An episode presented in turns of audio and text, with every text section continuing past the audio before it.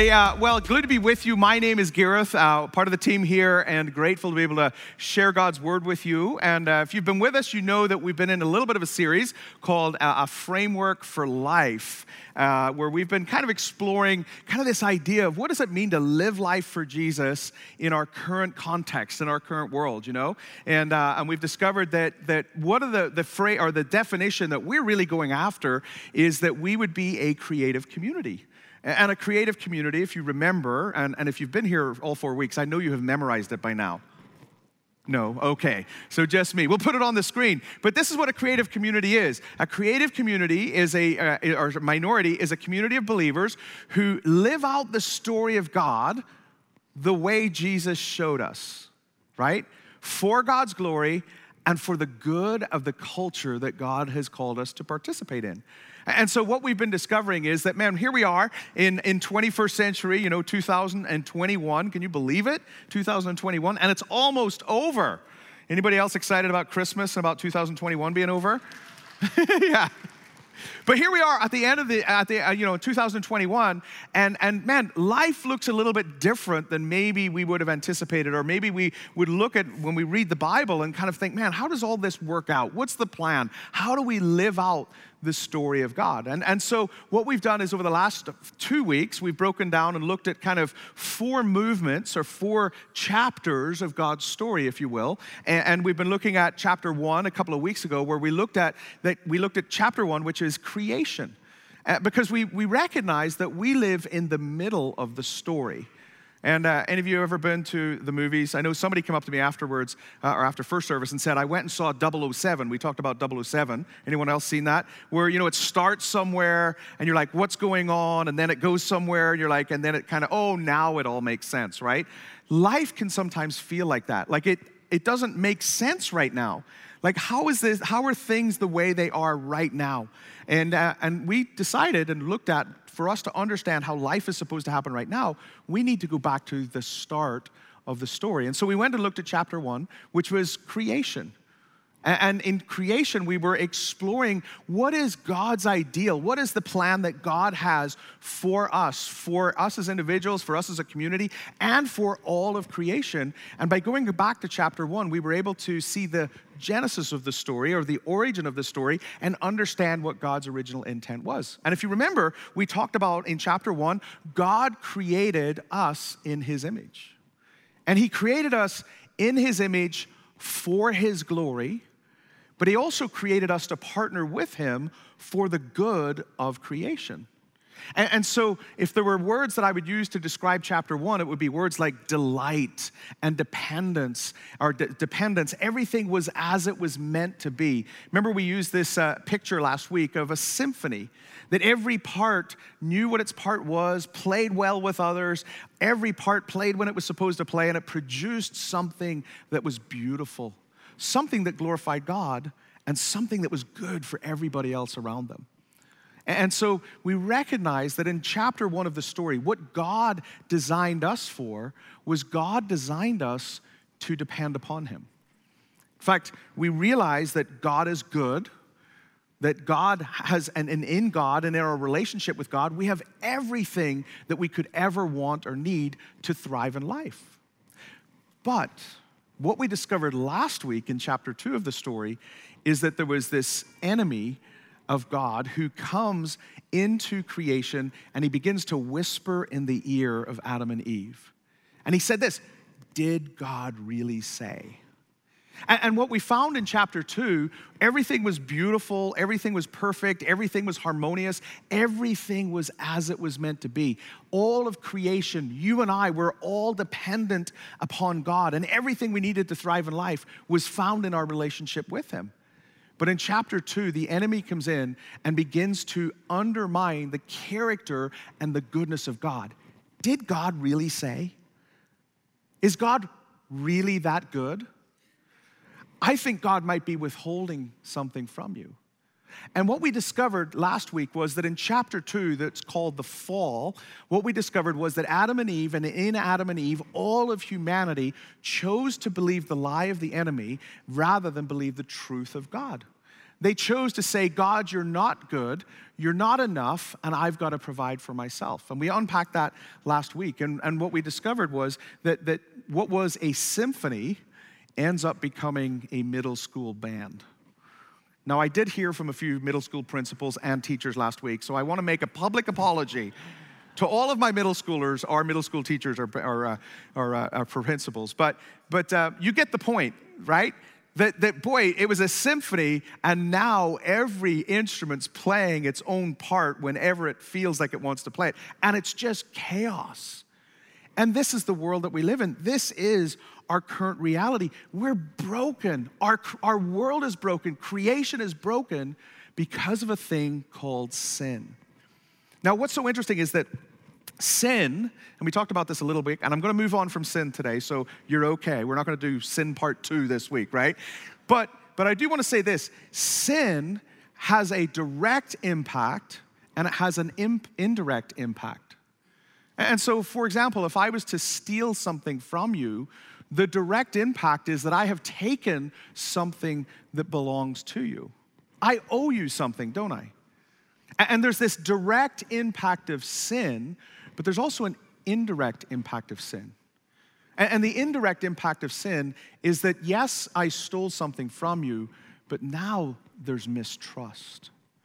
Now you maybe look at me with suspicion. Now you maybe look at me and say, Don't know if I can trust that guy. He stole something from me. And so, this is the very nature of sin that sin is both direct and indirect. Now, think about that, not just in the context of your life, not just in the context of your family, not just in the context of our church, not just in the context of Happy Valley and Sandy and Vancouver and the communities that we live in.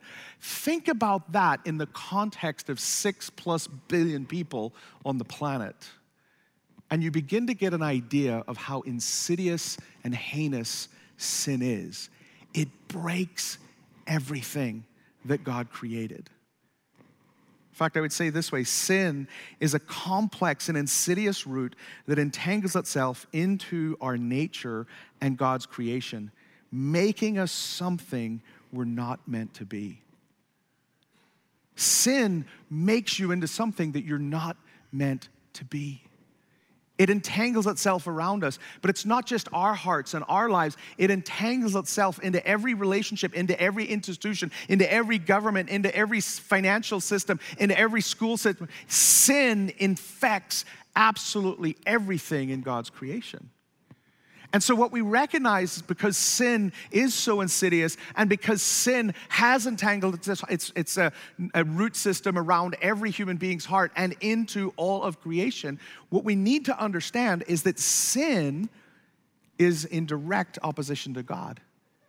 Sin has corrupted all of God's creation, which makes it personal for God.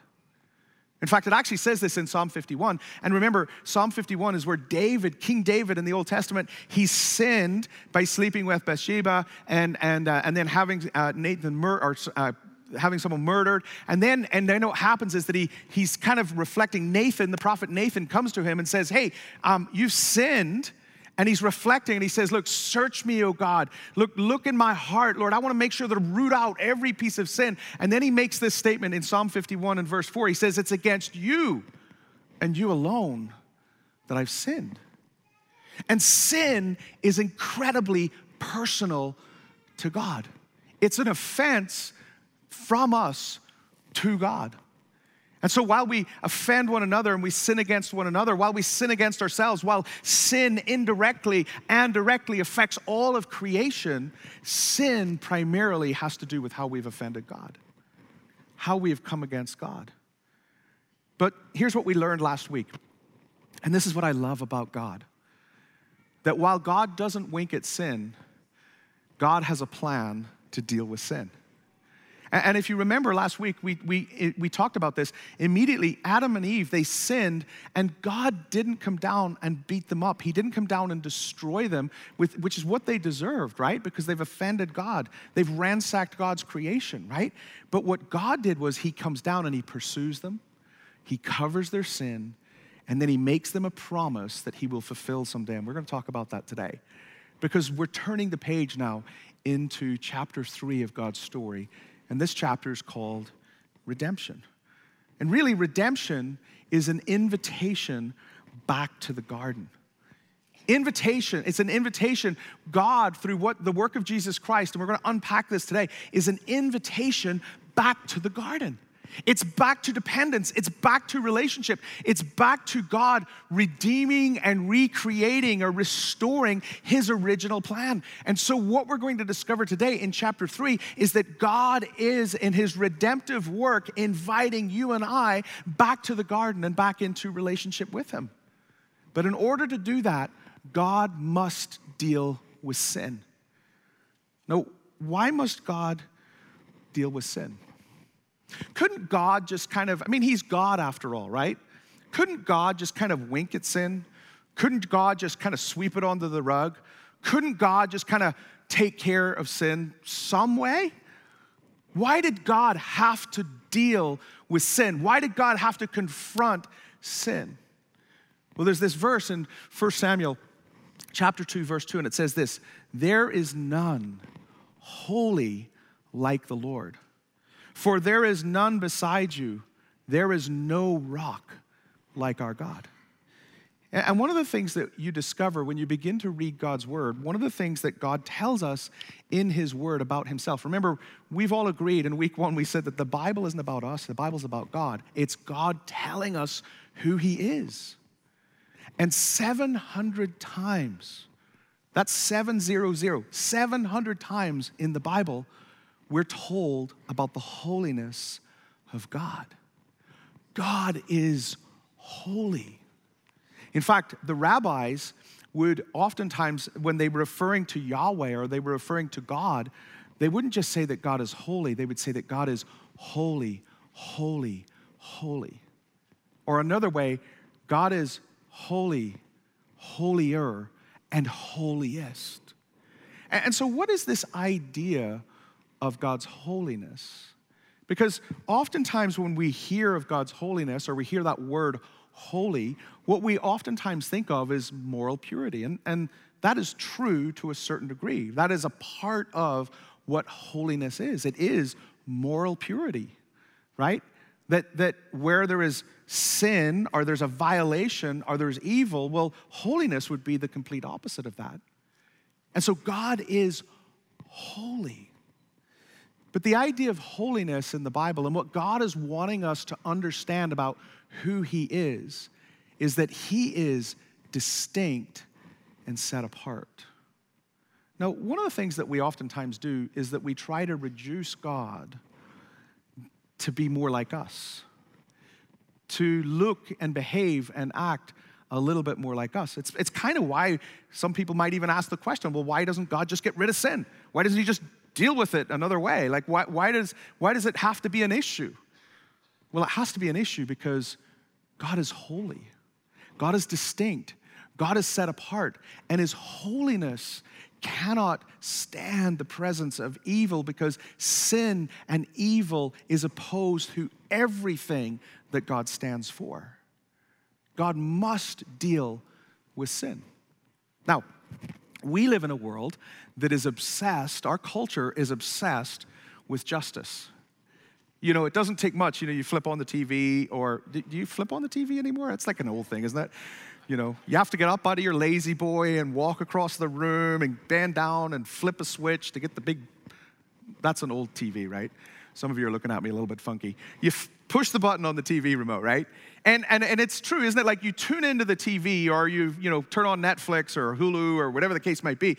And, and the reality is that it doesn't take you very long um, to discover that there's all kinds of shows that deal with justice right? You've got your FBIs. Anybody watch the FBI? You know, you've got FBI, FBI Most Wanted, FBI International, right? You've got Law and Order, Law and Order SU, SUV or SVU or whatever that one is. I don't watch it, you know. Then you've got CSI, right? There are so many different CSIs, right? There's CSI Miami and CSI Las Vegas and CSI Happy Valley. We haven't quite reached it there yet. But you get the point is that there's all of these dramas, all of these shows on TV that are addressing the issue of justice. There's a crime that's been committed. We need to discover who committed the crime, and then that person has to pay for the crime. we are obsessed with justice. In fact, not only are we obsessed with justice when it comes to drama and it comes to kind of those kinds of fictional TV shows, we're obsessed with, dra- uh, with justice when it comes to our reality TV shows. How many of you would be brave enough to admit that you watch 2020 or 60 Minutes or Dateline? And all of these shows are all obsessed with justice. Why? Because as human beings, we are obsessed with justice. We want the truth to come out, or at least our version of it. We want the person who committed the crime to pay the time, right? Like, we are obsessed with making sure that a wrong is put right. It's part of our culture, it's part of our DNA. We love fairness. If you're a parent pouring cereal for two of your kids, you know that they're obsessed with fairness. He got more than me. She got the good first, you know, right? We want everything to be fair. We want everything to be just. We want everything. We want the innocent to be set free, but we want the guilty to pay for the crime, right? There's just justice is a part of who we are as human beings. Where did that justice come from? Because we're created in God's image, aren't we? And what, what we need to recognize is that justice is a part of God's character. But not just any kind of justice. It's not just us reducing him down to kind of our standard and our level. No, no, no. Because God is holy, there must be justice for sin. There must be justice for the guilt and the rebellion of the sin that we and all humanity have created. And so the, the fact of the matter is that if God didn't deal with sin, he would actually be unjust. And the last thing that we want as human beings is an unjust God. We want a God that is holy. We want a God that judges righteously. We want a God who is uh, concerned about justice. But the question then, it begs the question if God must deal with sin, why doesn't God just rid the world of sin? I mean, we hear this question all the time, don't we? Like, well, if God is so good, why is there so much evil? If God is so good, why doesn't He just wipe out the evil? And the reality is, there's two reasons. There's probably a ton of reasons, but there's two that I want to highlight this morning why God doesn't just get rid of sin. And the first thing is this because He loves you. What do you mean, Gareth? He loves me? Like, if He loved me, wouldn't He just get rid of sin? Well, let's just unpack the thought. For God to get rid of sin and evil, right, would mean that he would have to destroy you and I.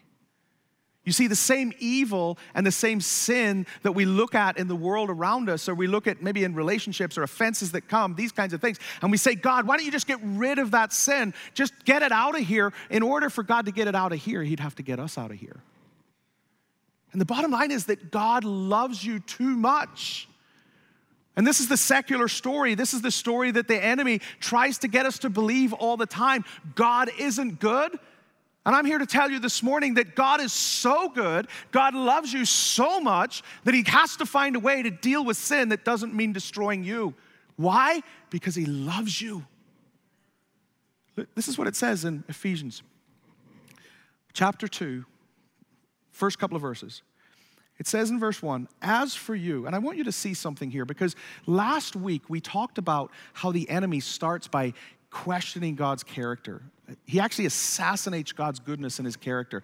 Then he begins to get them to doubt and fear and question. And they end up, if you remember, Adam ends up just in obstinate rebellion. He doesn't care. He's just going to take the fruit and they're going to eat anyway.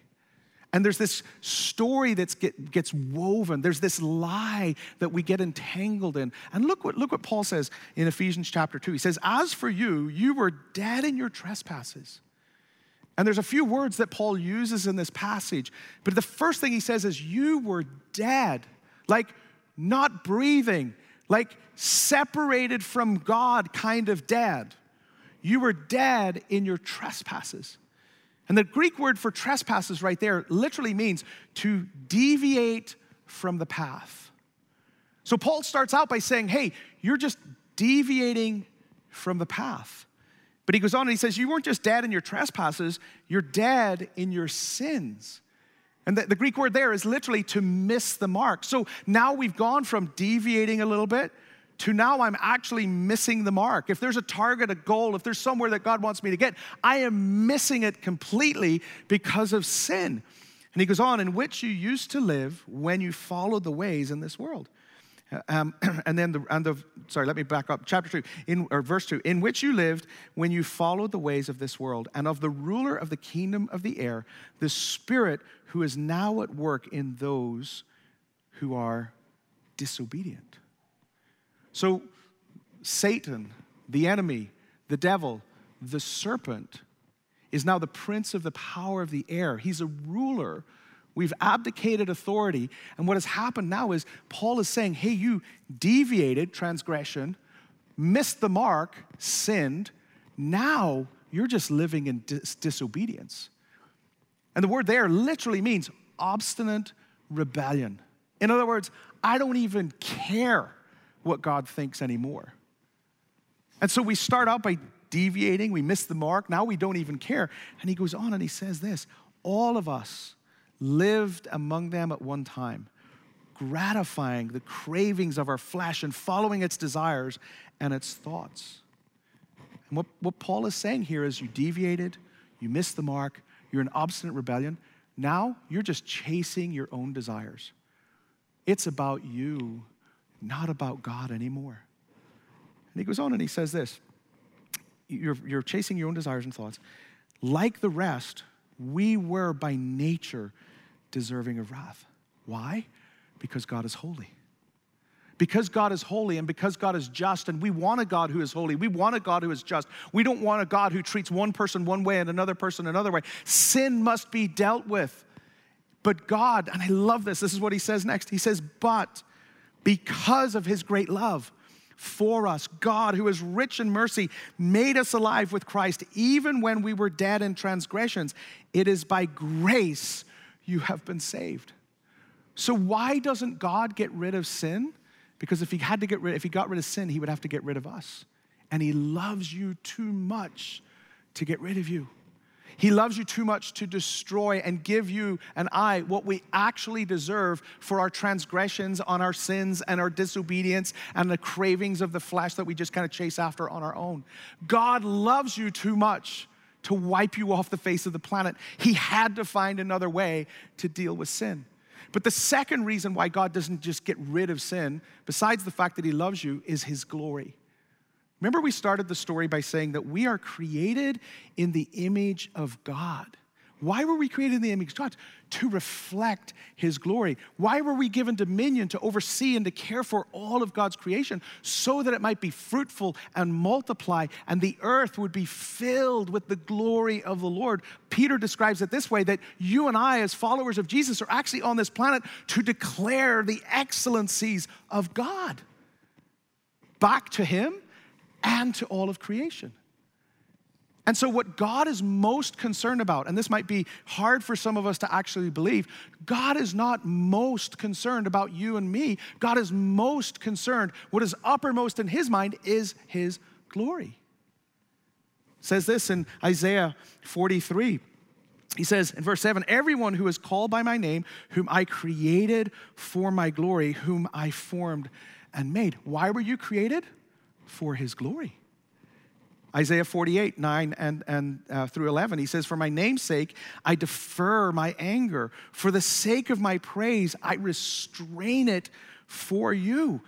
You see what God's doing here? God, we so much of the secular story is well, God is not good. God's got a two by four. God doesn't uh, is after you. God doesn't care about you. God doesn't love you. And God's saying all the while, I'm restraining my anger. I'm holding back. Why? Because I love you, number one. But watch what it says in verse uh, the, the next verse, verse 11. For my own sake, for my own sake, he repeats it.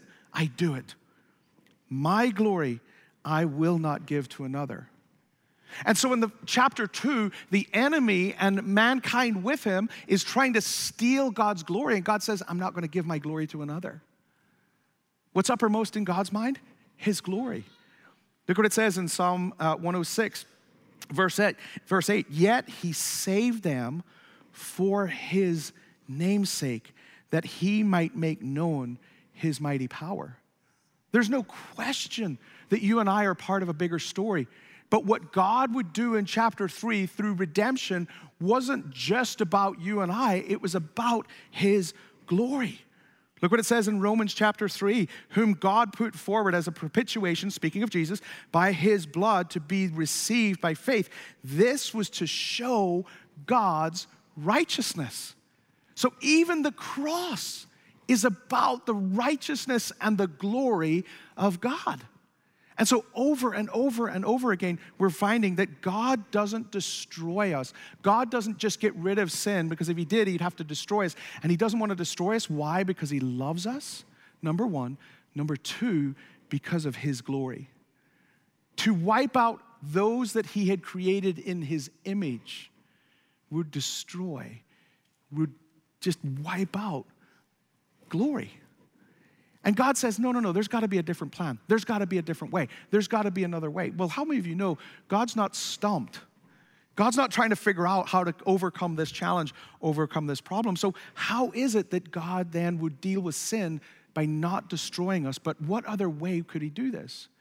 And we discovered the seeds of it last week in, in that chapter, in the chapter, the end of chapter two, where remember that they skin of an animal covered their nakedness, which meant that there had to be the shedding of blood. And what God establishes um, at the very outset of right after God, Adam and Eve turned their back on God, they sin. God establishes a pattern that would deal with sin. There had to be the shedding of blood. That's God's justice. It actually says it this way in Hebrews chapter 9, verse 22. In fact, the law requires that nearly everything be cleansed with blood, and without the shedding of blood, there is no forgiveness. So God loves you so much, and God is concerned about his glory. He must deal with sin, but the way he has to deal with it is through the shedding of blood. Now, this might sound a little gross, but throughout the Old Testament, and if you read the Old Testament, you're like, man, it just feels like a bloodbath going on there. There's all these animal sacrifices, you know? We showed that video a couple of weeks ago, you know, where the, the Bible, pro- it was a cartoon, so it made it more palatable, you know, where they chopped off the ram's, uh, the sheep's head, right? You guys don't remember that, that's okay. But but what, what we find throughout the Old Testament is that there's this idea of animal sacrifice. And to the modern mind and to us, that sounds kind of gross. What's the deal with all of these animal sacrifices? To the Israelites, though, there was something powerful that was going on. And, what was taking place, there was lots of things, but there were two main things that were taking place through these animal sacrifices, through the shedding of blood. And the first thing that was taking place was that there was an atonement in other words, there was a covering of death or a covering of sin through the shedding of blood. And so there was a substitution that took place. God set it up in the Old Testament in such a way that when that animal's blood was shed, that that blood covered the sin of the, the, be, the human being that was bringing that animal to be sacrificed in the temple. And so there's a substitution that takes place. There was the shedding of blood. There was a sacrifice of something or someone in place of another so that there could be forgiveness. But the second thing that was taking place in the Old Testament wasn't just me being, having my personal sin covered by the substitutionary death of an animal. What was also taking place was that there was cleansing that was taking place. Remember, I said God is holy? And God's holiness cannot coexist with sin. So something had to cover the sin. Something had to take place to cleanse the space where God would abide with his people because that's what God has always wanted to abide with his children. And so, what would happen in the Old Testament is that the high priest would literally take the blood of that animal and they'd sprinkle it around the temple or around the tabernacle. And what was taking place in that moment was that there was an, a cleansing that was taking place. There was almost like a space where, where God could come and abide with his family. And I want you to see the goodness of God. I want, as gross as that Old Testament structure seems, I want you to understand and recognize that God was once again stepping into that space and pursuing his children. He was entering into relationship, and the only way that he could do that because his holiness couldn't coexist with their sin was through the shedding of blood. The problem with the Old Testament was that what was supposed to, and it was never going to be a system that was ever going to work because there couldn't be enough sacrifice through animals to take care of the sin of all of humanity. The other problem was that even though all these sacrifices were taking place, human beings were transgressing and sinning and being disobedient and going after the cravings of their heart. And the sacrifices became meaningless. But all of it was designed to remind them of their sinfulness and point them to a day when a rescuer would come, when someone would step into that space, when someone would pay the penalty, would take the punishment for that sin once and for all. And so this story takes the craziest twist, something that would have been so surprising to humanity because humanity is all about power structures and authority and who's going to come and overthrow the Roman Empire. We've fast forwarded a couple of thousand years now, excuse me, and then and who's going to come and take back power? But you know who shows up? A king in the form of a servant. A king who's willing to suffer. One who is gentle and lowly doesn't seem like that could be God's own son. But God leaves the majesty, or Jesus leaves the majesty and the splendor of heaven. And he's born of a virgin, walks 33 years on this earth, lives the life we could never live. He's tempted at all points, like we, you and I are tempted, but never sins. And then he goes to the cross. And once and for all, for all time and for all of eternity, there's forgiveness, lasting forgiveness for our sins. Cornelius Plantinga, he says it this way Christians have always measured sin in part by the suffering needed to atone for it. How big must sin be? How big of a challenge and big of a problem must it be that the very Son of God must come and give his life to deal with it. And what we discover is that at the cross, that the cross is God's invitation back to the garden. This is a time, this time, not to eat of the tree of the knowledge of good and evil, but to eat from the tree of life. The cross is the tree of life. And what God is doing at the cross, what Jesus is doing at the cross, is he's inviting humanity back to the garden, back to dependence, back to life in God, back to the fact that God is good. Everything that I need to thrive is found in Him and found in Him alone.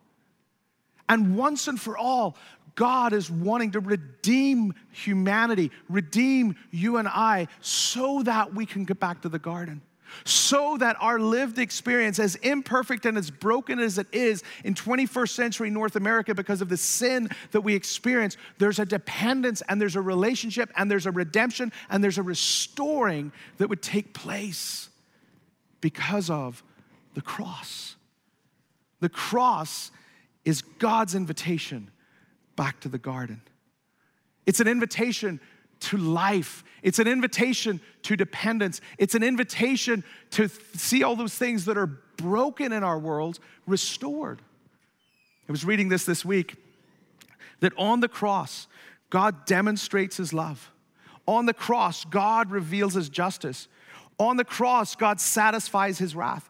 God displays his wisdom. God magnifies his glory. We're redeemed from slavery. We're forgiven of our guilt. We're cleansed of shame. We're declared righteous. We're ransomed from death. We're adopted into his family.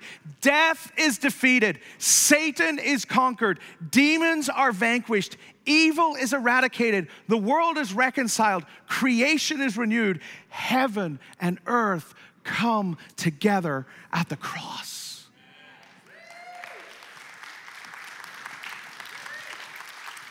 Because He's holy, because He loves you, because it's His glory that's at stake, God sends His Son to redeem us. So, what is it that takes place at the cross? Well, the first thing that takes place at the cross is this Jesus bears our sin. We can't bear it. There has to be penalty, there has to be a payment. We're the guilty party. Jesus is the innocent one. And at the cross, the innocent becomes guilty so that the guilty can become innocent. And there's an exchange that takes place at the cross. Jesus bears our sin. Think about that for a second. Every time, even if you were just to think about today, this past week, every time you sinned, every time you had a thought, said a word, every time you had an action that you committed against yourself or someone else, every time you sinned, that was put on Jesus on the cross. Every sin, past, present, even into the future, Jesus took the payment and the penalty for that sin. Not just for you, but there on the cross, every human being's sin was put on Jesus. Ephesians chapter 2 because of his great love, God, who is rich in mercy, how the story has been corrupted and twisted by the world in which we live. God is rich in mercy. God loves. God is good. And because He is, He's made us alive with Christ even when we were dead in our transgressions. It's by grace that you've been saved. And the point is this on the cross, Jesus gave Himself for the very worst version of you. The cross is not a supplement, it's, an, it's the antidote to our sin. And so many of us, we, we come and we think because we don't fully recognize and fully understand just how good, just how glorious, just how holy, just how just, just how loving our God is, where we buy into a lie that somehow says, I got to clean myself up a little bit before I can come to God.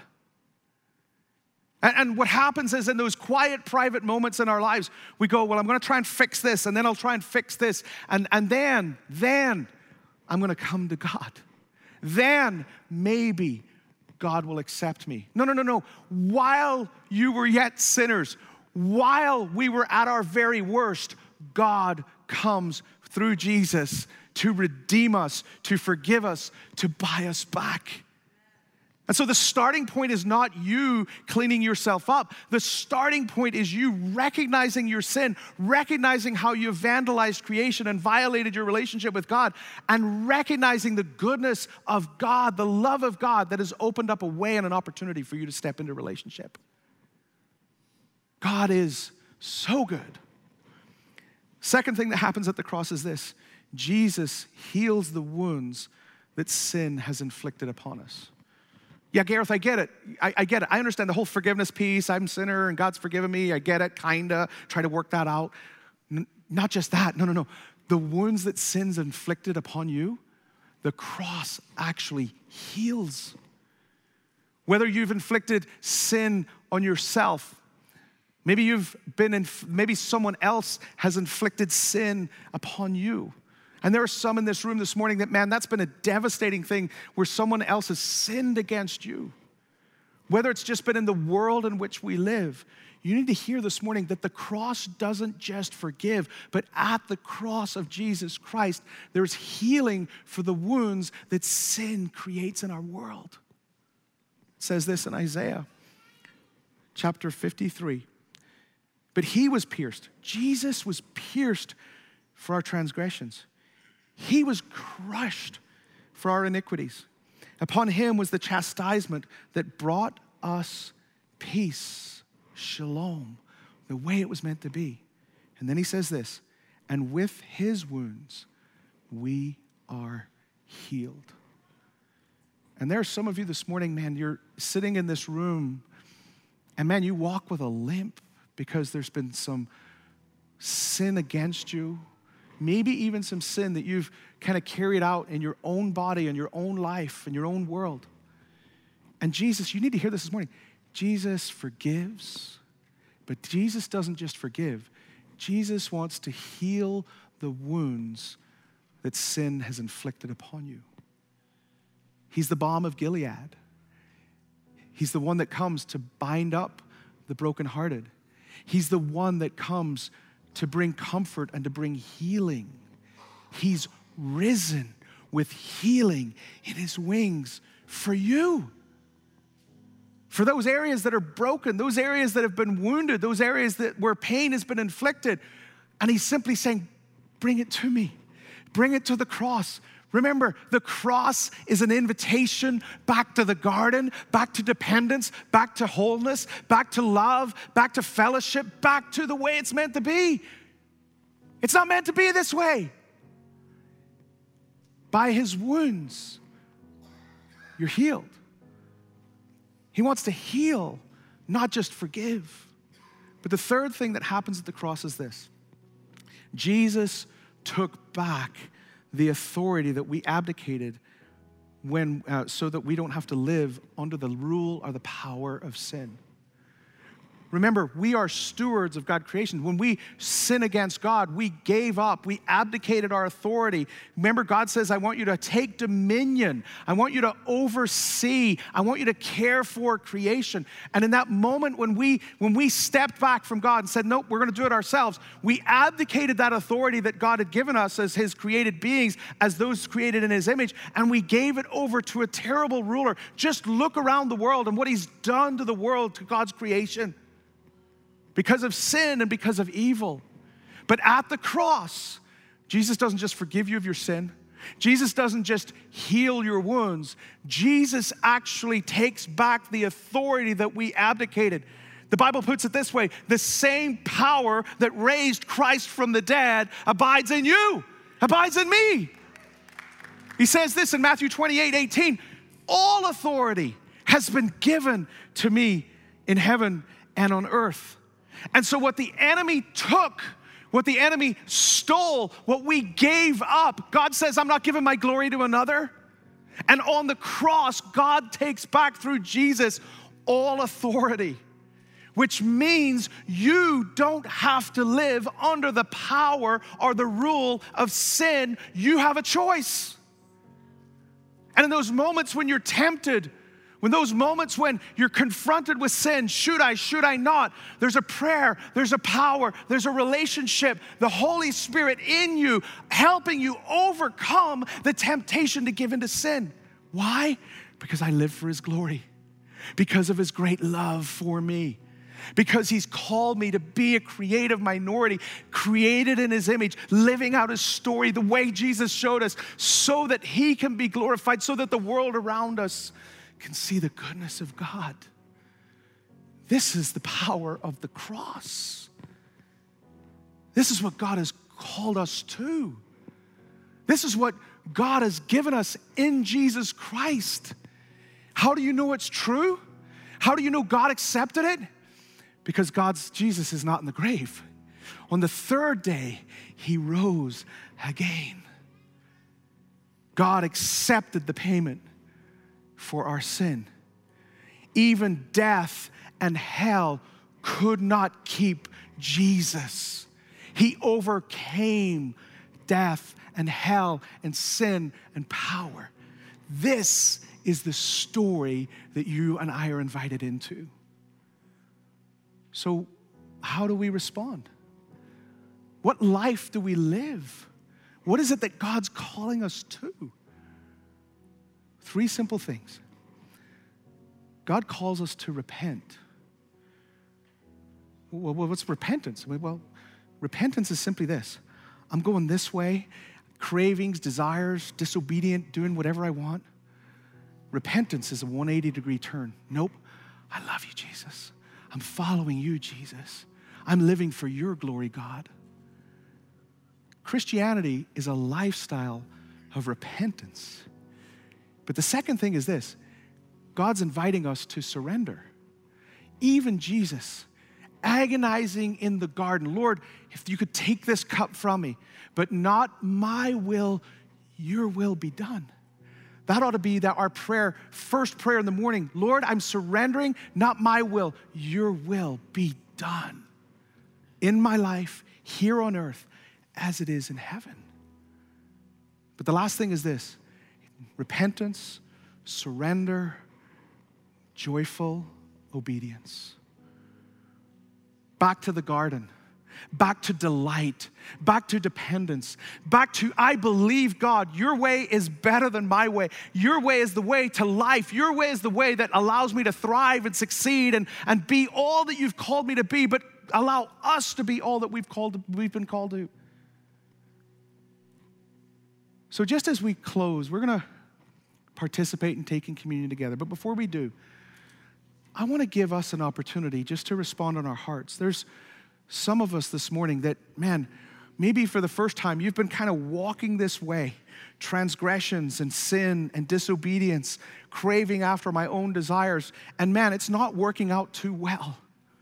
You bump into walls. But this morning, just like God came to Adam and Eve in the garden, pursuing them, covering them, chasing after them, not to beat them up, but to love them and to bring them back to the way life was supposed to be. Jesus is here this morning because of the cross, inviting you into relationship with Him. And so I'd love us just to close our eyes just for a moment, just to take a moment, just to pause, just to reflect, just to say, God, that's the life I want. I don't want a life of sin. I don't want a life that's outside of the garden. I don't want a life that, Lord, I've done that life. That life's not ended up too well. That life's caused me all kinds of pain and discouragement and heartache. Lord, I want life in the garden. I want life from the tree of life, from the cross of Christ. That's what I want. Well, our part in that is simply, Lord, I repent of my sin. I believe that you've forgiven me by your work on the cross. And that because of what you have done and because of my accepting that work and that penalty and payment for my sin, that I could have new life, I could become a new creation. And so, if that's you this morning, would you have the courage? Would you so recognize the goodness and the love of God that's pursued you through Jesus to simply slip your hand up and to say, I want to I want that relationship with Jesus this morning. I want to be forgiven for my sin. Thank you, thank you, thank you. So, Lord, this morning, you see us, you see our hearts. And Lord Jesus, we are simply here this morning, recognizing our own sin, recognizing, Lord Jesus, our desperate need of redemption, but in the midst of all of that, recognizing your holiness and your goodness and your love that would pursue us, that didn't destroy us when we, that's what we deserved, but came after us and would forgive us for our sins. So, Lord, right now, Lord, we just acknowledge our sinfulness. We acknowledge our for, the forgiveness that we have in you, and we receive the new life that we have in Jesus Christ. Now, I'm going to invite the ushers to come forward and just share communion start sharing communion with us because as we close today, I want to take a moment. Jesus, at the, before he went to the cross, he, he gathered his disciples and he said, I want you to do this in remembrance of me. And so this morning, as we partake of communion, we're going to do it together in a moment after we sing this song. But what I want us to do is, I want us to remember that Jesus bore our sin, that Jesus heals the wounds that sin inflicts upon us, but Jesus also has given us the power to overcome because of his Holy Spirit. Let's sing this song together and then we'll take communion together.